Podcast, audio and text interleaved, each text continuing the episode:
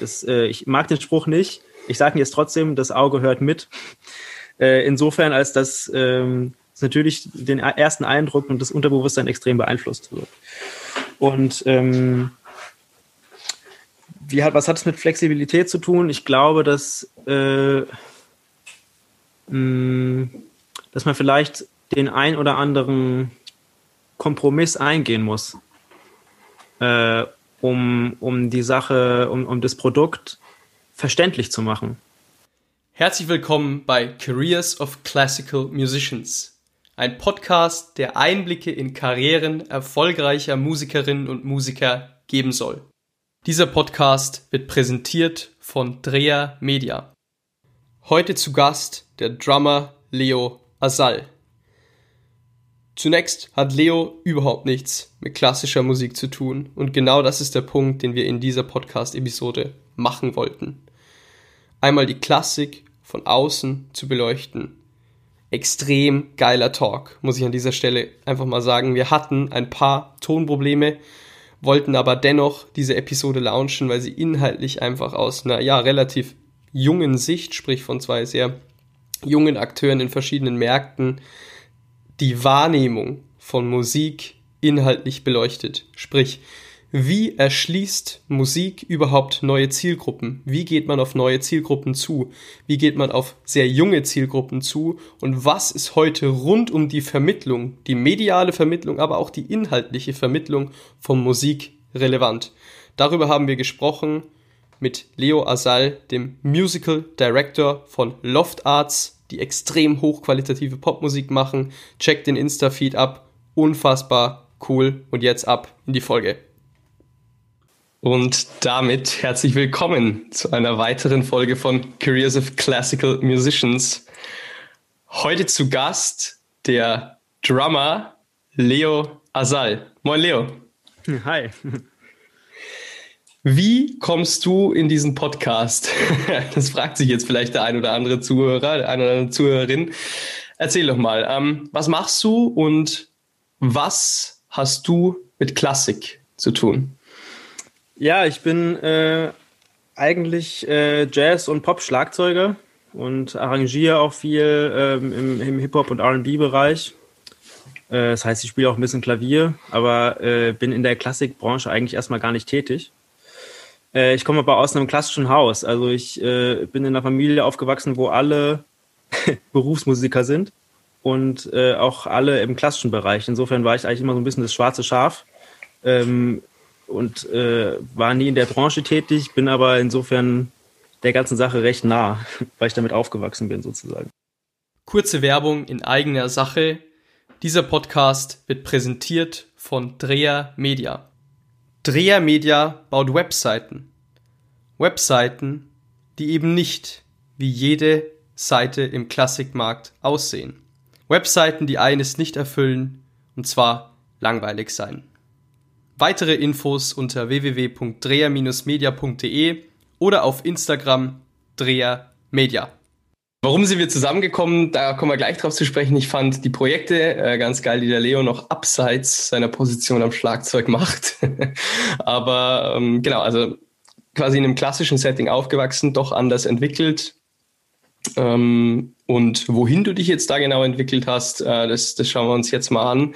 Ähm, was ich nämlich unglaublich cool finde und um es gleich mal zu framen, es geht darum, um den Kontext, wie unterscheidet sich die Eventbranche in einem Pop, in einem Jazzbereich von der im Klassikbereich? Wie schaut das finanzielle Instrumentum hier aus? Und äh, wie ist die Denkweise der Leute? Was kann die eine oder andere sozusagen Branche voneinander lernen? Also das ist das, worum es jetzt in den nächsten Minuten gehen wird. Ja, lange Rede, kurzer Sinn. Es geht um Loft Arts. Erzähl uns, was ist Loft Arts? Äh, du bist da Musical Director. Wie kam es zu diesem Projekt? Ja, ähm, Loft Arts ist im Grunde ähm, eine, eine Konzert- und Produktionsreihe, äh, in der wir ähm, immer unterschiedliche und neue äh, Gastkünstler und Künstlerinnen einladen. Hauptsächlich im äh, RB, Hip-Hop-Bereich. Ähm, genau. Das Konzept ist, dass die Künstler und Künstlerinnen ihre eigenen Songs performen, die aber umarrangiert werden und neu interpretiert werden von, von uns, also von mir. Ich schreibe das dann mit, äh, mit einem Kollegen. Und ähm, das Besondere ist, dass es äh, immer live gespielt ist und immer mit, mit echten Instrumenten stattfindet, was ja in der Branche Hip-Hop und RB so in 2021 eigentlich gar nicht mehr so normal ist. Ne? Es wird alles am Computer produziert und da sind in den letzten Jahren ja ist ein ganz neuer Sound entstanden, ganz neue Möglichkeiten.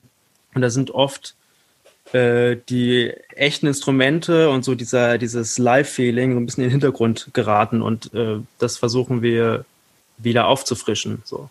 Ja.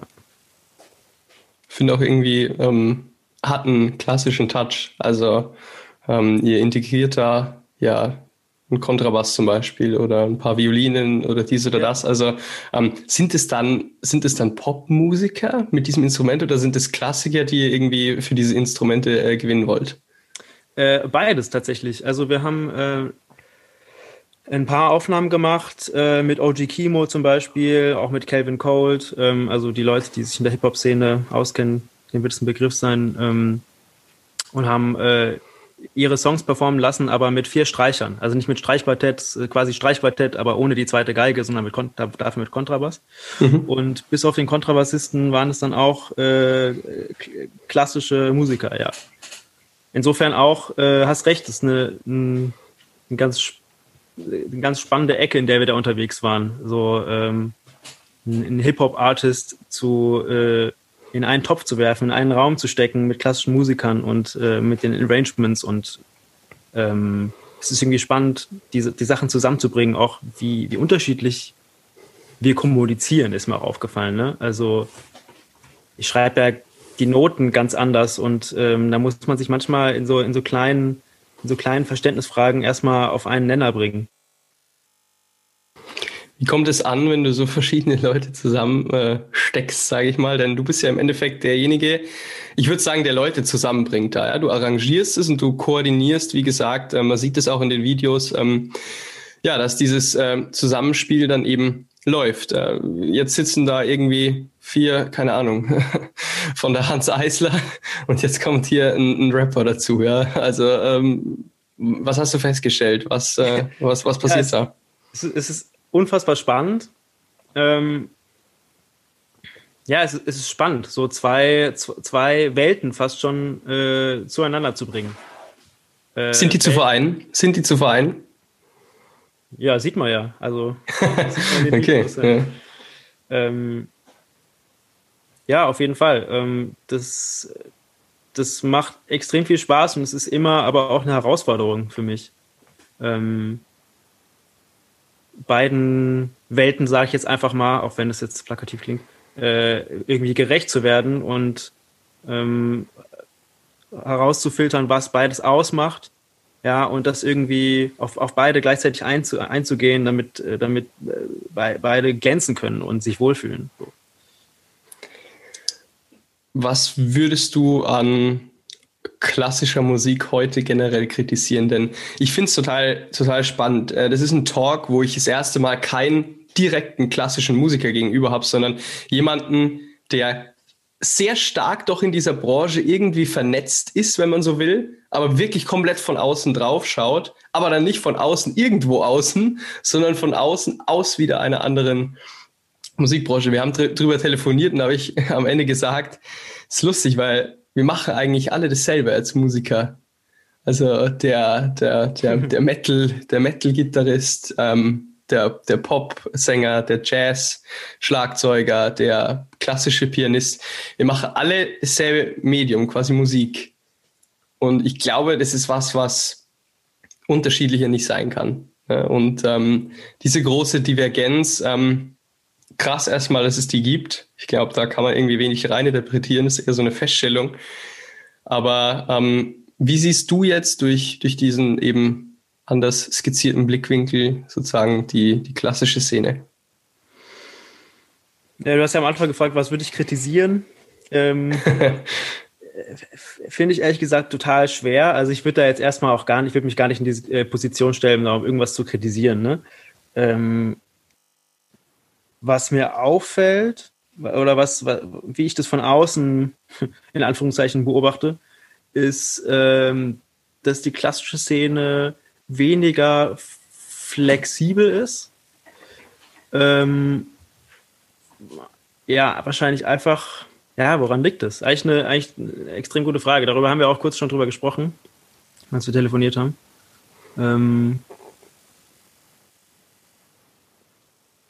es wird halt viel Musik gespielt, die teilweise vor hunderten von Jahren geschrieben wurde, ne? Und es ist, mhm. äh, es ist einfach eine ganz andere Herangehensweise auf eine Weise, ne? Eine Erhaltung von Kulturgut. Ähm, und ähm, ja, mir kommt es halt von außen jetzt mal so ganz direkt gesagt äh, ein bisschen ja, unflexibel vor manchmal. Also ich, ich finde es gut, die, äh, die Kulturen zu erhalten und ähm, ist auch wichtig und ich unterstütze das. Aber ich habe das Gefühl, viele äh, Musiker in der klassischen Branche beschränken sich dann auch da, darin. Ne? Also anstatt auch mehr selbst zu schreiben zum Beispiel, ähm, wird man in Anführungszeichen nur Interpret. So kriege ich mhm. das zumindest äh, von vielen mit. So als Beispiel. Mhm. Ja, lass, lass uns so stehen, lass uns so stehen.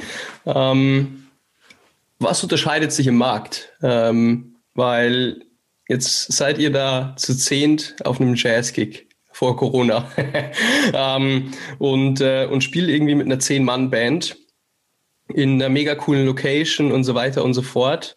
Ähm, und keine Ahnung, die Leute zahlen irgendwie zwei Euro Eintritt oder so.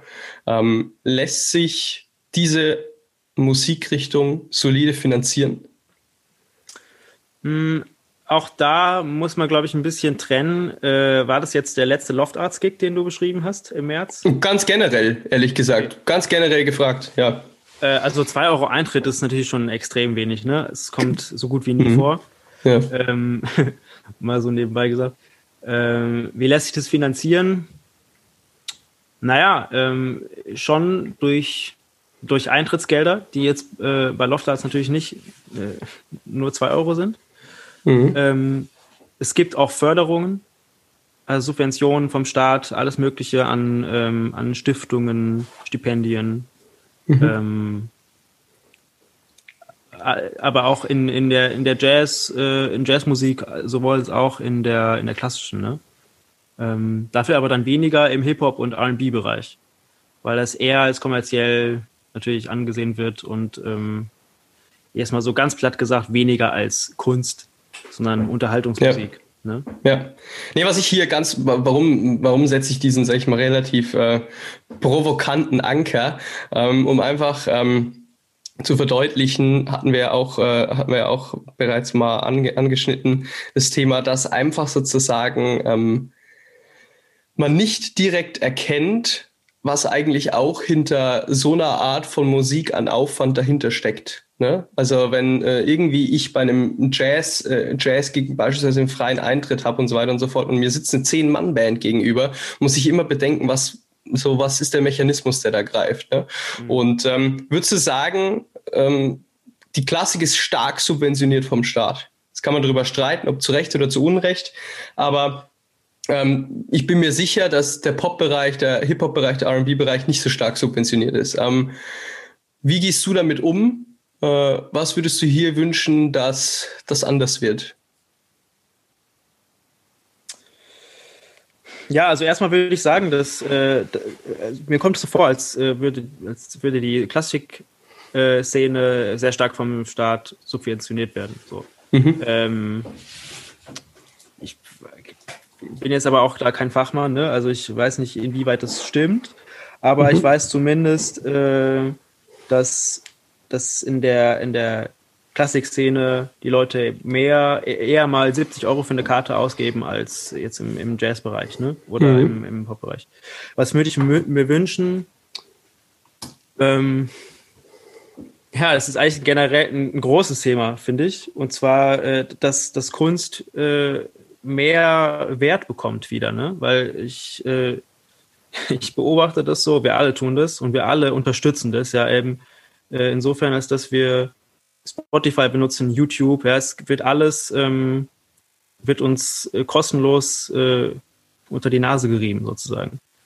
Und ähm, natürlich führt es dazu, dass wir, wir und alle anderen Menschen weniger für die Kunst und für die, für die Kultur ausgeben. So. Ähm, mhm. Wieso das jetzt in der Klassik anders ist, ich will noch nicht mal sagen, dass es so anders ist, so großartig anders, aber es mhm. ist trotzdem äh, ja wahrscheinlich so, dass, dass ein Konzert in der alten Oper Frankfurt ähm, dann eher mal 70 Euro kostet. Ja, klar. Als, äh, klar, im, im Jazzkeller.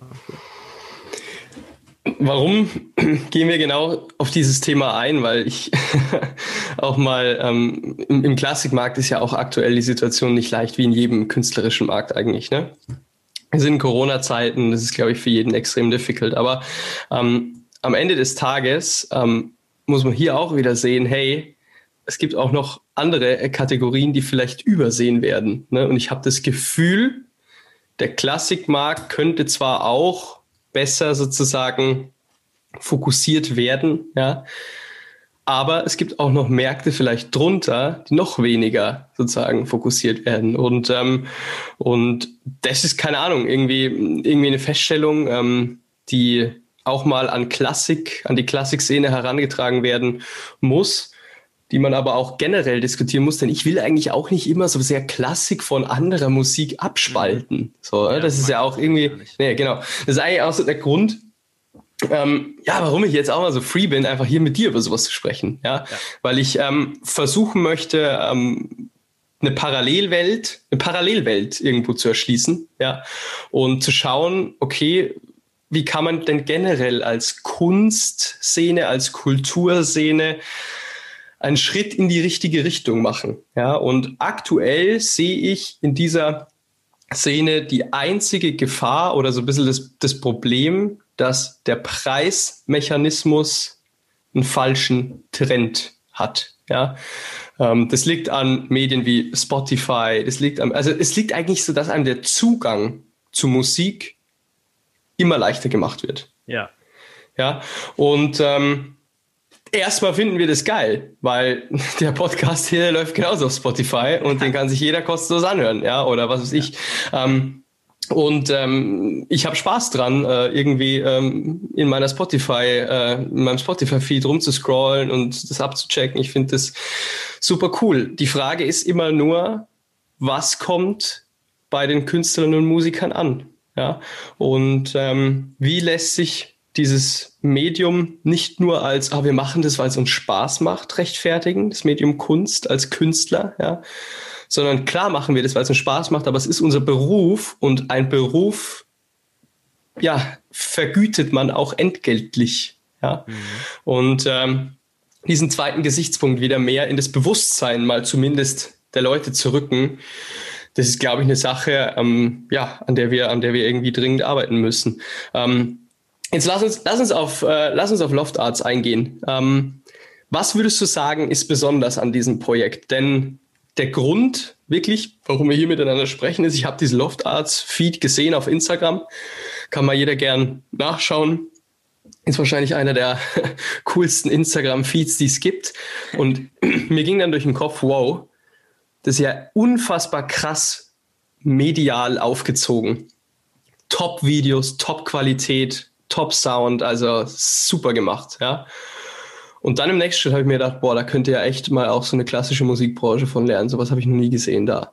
Und jetzt ist aber nicht so, dass ihr irgendwelche, sag ich mal, ähm, ja, Sonys seid, ja, und das in der, in der Pop-Szene macht. Ja, ne, das muss man auch mal dazu sagen, sondern im Endeffekt ein kleiner Verein, ja, der da unfassbar krasse Sache macht. Ähm, wie ist die Herangehensweise an solches, an so ein Projekt? Und ähm, bitte immer so ein bisschen mit Hinblick auf, was können auch andere sich irgendwie davon abschneiden. Finde ich cool. Mhm. Ja, Thema Flexibilität, glaube ich, äh, ist, da, ist da so ein Stichpunkt. Und zwar, ähm, wir versuchen ähm, natürlich ein musikalisch absolutes Top-Produkt herzustellen. Ähm, wir versuchen es aber auch medial auf, äh, auf eine Weise zu präsentieren, dass es, äh, dass es die Leute anspricht. Ne? Und dass es auch die Leute anspricht, die mal eben durch Instagram scrollen, so wie du jetzt wahrscheinlich auf mich aufmerksam geworden bist. Das heißt, äh, mein Gott, es muss halt gut aussehen, ne? Es muss halt einfach gut ja. aussehen. Das, äh, ich mag den Spruch nicht. Ich sage jetzt trotzdem, das Auge hört mit. Äh, insofern, als dass ähm, es natürlich den ersten Eindruck und das Unterbewusstsein extrem beeinflusst wird. Und ähm, wie hat, was hat es mit Flexibilität zu tun? Ich glaube, dass, äh, mh, dass man vielleicht den ein oder anderen Kompromiss eingehen muss, äh, um, um die Sache, um, um das Produkt verständlich zu machen und äh, den Leuten ein Stück weit nahe zu bringen. Und damit sage ich nicht, äh, das muss alles total glatt, äh, glatt gebügelt werden, so dass es jeder versteht und jede. Es geht nicht und das soll auch gar nicht das Ziel sein. Aber es geht darum, ja, das Produkt ähm, auf eine Weise zu vermitteln. Ja, also Musikvermittlung ist es ja, ist ja fast schon. Und ähm, ja, wir machen das mittels äh, ja, ich, ich bin, ich bin kein, ich bin kein äh, Media-Profi, ne? Und ich ähm, bin auch nicht für die, für die tollen Videos zuständig, sondern das macht unser tolles Videoteam. Ähm, ja, was, aber wie, wie, wie, krieg, wie sieht es gut aus? Ja? Und wie, äh, was würde ich mir wünschen ähm, auf einem Insta-Feed? Und wieso, wieso folge ich selbst Instagram-Seiten? Was, was ist gut daran? So? Und das zu übertragen, ich glaube, das macht, äh, das macht schon viel aus. Und so wie ich das jetzt in der Klassikszene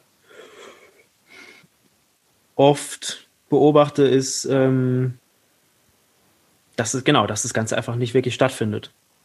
Mhm. Ähm, und dass die, dass die Kunst auf eine Weise natürlich im Vordergrund steht, so wie es auch sein sollte. Aber ähm, ich sag mal, es ist dann zugänglich für Leute, die eh einen guten Zugang zu der Sache haben. Und weniger zugänglich für Leute, die, äh, mhm. die damit jetzt erstmal nicht so viel anfangen können, vielleicht und ähm, das aber gerne würden. Aber durch das, äh, durch das Visuelle oder was auch immer, ähm, ist der Zugang einfach schwer möglich. Und dann dauert es einfach nur zwei Sekunden und dann bist du schon beim nächsten Instagram-Post. Mhm. Geil. Genau das war der Punkt, worauf ich in dem Pod hier hinaus wollte. ähm, ähm, nee, aber ähm, glaube ich, unfassbar wichtig für eigentlich nahezu jede Branche, ja. Aber ähm, ähm, man muss sich immer hineinversetzen, wie findet jemand Zugang zu etwas Neuem? Ja, meistens ist es ja so, neu ist immer verbunden mit Angst, ja, ist immer verbunden mit sozusagen ah, lieber nicht machen, ja, grundsätzlich mal im Menschen verankert. Und ähm, der Punkt ist, wenn ich ähm, mich nicht den Gesetzesmäßigkeiten der Zeit irgendwo anpasse, ist es ja ein Automatismus, dass ich gewissen Leuten Zugang automatisch versperre. Und mhm. darum geht's. Liebe Klassiker, liebe Klassikerinnen, nehmt euch daran wirklich ein Beispiel. Holt euch Fachleute für diese Themen. Holt euch Fachleute für Videoproduktion. Filmt es nicht mit dem Handy. Ja? Holt euch Fachleute für, wie baue ich das clever auf oder informiert euch wirklich langfristig darüber. Schaut euch die Trends an. Ja, man muss nicht meinen, nur weil man jetzt Klassiker ist, muss man sich nicht mit sozialen Medien und sonstigem befassen, denn das brauchen wir ja gar nicht. Ah, wir sind ja eh so toll. Völliger Schwachsinn, ja. Man muss schauen, wie kann man das, was man macht, den Kern enthalten, aber durch neue Trends eben hebeln, ja, um langfristig einfach auch auf diesem Markt attraktiv zu bleiben. Und hier ist die Klassik genau in diesem Bereich, ja, also genau das, was wir gerade thematisch ansprechen. Es geht überhaupt nicht um den Inhalt gerade, ja. Es geht vielmehr um die Ummantelung. Und hier geht es auch nicht darum, irgendwelche billigen Moves zu fahren. Ich weiß, da gibt es Ausnahmen im Klassikmarkt, die sind sehr erfolgreich. Ich halte davon nichts, sage ich ganz, ganz klar. Aber es geht darum, dem Ganzen mal ein optisch reizvolleres Framework im digitalen Sinne zu geben, ja. Und äh, ja, das ist, glaube ich, äh, ist, ist glaube ich, ähm, irgendwie so ein Learning, was man, was man schon daraus ziehen sollte, worauf man einfach achten sollte, um, man sagt immer, man will immer jüngere Generationen ansprechen. Oh, es wäre doch mal schön, wenn ich mal junge Leute ins Publikum kriege. Ja, wie kriege ich junge Leute ins Publikum? Ja, ähm, das ist so die Frage. Und ähm, äh, wenn wir, wenn du jetzt nichts mit Klassik zu tun gehabt hättest im jungen Alter, keine Ahnung, dann, dann hättest du diesen Markt wahrscheinlich auch nie, nie gekannt, ja, oder dich nie dafür interessiert, ja. Und ähm, sein, ja. ja, same bei mir. Also bin ich ganz ehrlich, so. Ähm, und äh, also weiß man natürlich nicht, ja, aber ich glaube, die Chancen die wären wesentlich geringer gewesen. Und meistens ist es ja so, dass Leute irgendwie im klassischen Markt unterwegs sind. Warum? Weil sie herangeführt worden sind. Ne? Und zwar von Personen, von Menschen und nicht irgendwie von, von Instagram-Feeds. okay, ähm, ja. Und ich glaube, das ist, das ist ja auch was, was man abwägen muss. Ne? Ähm, mhm.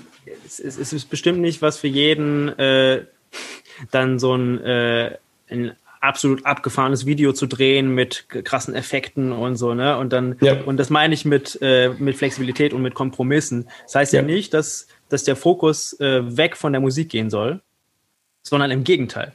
Genau. Ja. Ne? Also genau, im Gegenteil, ja. wie, wie, wie schaffe ich das, dass es, äh, dass, dass es visuell anspricht? Ich nehme jetzt mal das Visuelle einfach als Beispiel. Und um, um die, das Musikalische noch mehr zu untermalen. Und ich ja. glaube, äh, ich glaube, dass genau das Gegenteil äh, in, den Kopf, in den Köpfen oft der Fall ist. Also ich habe mit Exakt, ja, Leuten geil. gesprochen, so, ja, ich versuche das äh, so schlicht wie möglich zu halten, um die Kunst äh, schlicht darzustellen. So, ja, super. Ähm, aber es ist ein Trugschluss. ja, ja. Ja, ja, absolut. Also voll, voll, voll, voll. Ja, ja, ja, ja. Cool. Cooler Talk. Vielen Dank für deine Zeit. Hat extrem Spaß gemacht. Ja, für ähm, die Einladung. Sehr gern. Und ich wünsche dir alles Gute. Ich wünsche euch für Loft Arts alles Gute. Viel Erfolg weiterhin und ich freue mich, wenn Rona Times vorbei sind und ich mir mal das Ganze anschaue. Ja, Live. genau, in diesem Bescheid. Sinne. In diesem Sinne. Mach's gut, Leo. Ciao. Mach's gut. Ciao. Kurze Werbung in eigener Sache. Dieser Podcast wird präsentiert von Dreher Media. Dreher Media baut Webseiten. Webseiten die eben nicht wie jede Seite im Klassikmarkt aussehen. Webseiten, die eines nicht erfüllen, und zwar langweilig sein. Weitere Infos unter www.dreher-media.de oder auf Instagram Dreher Media.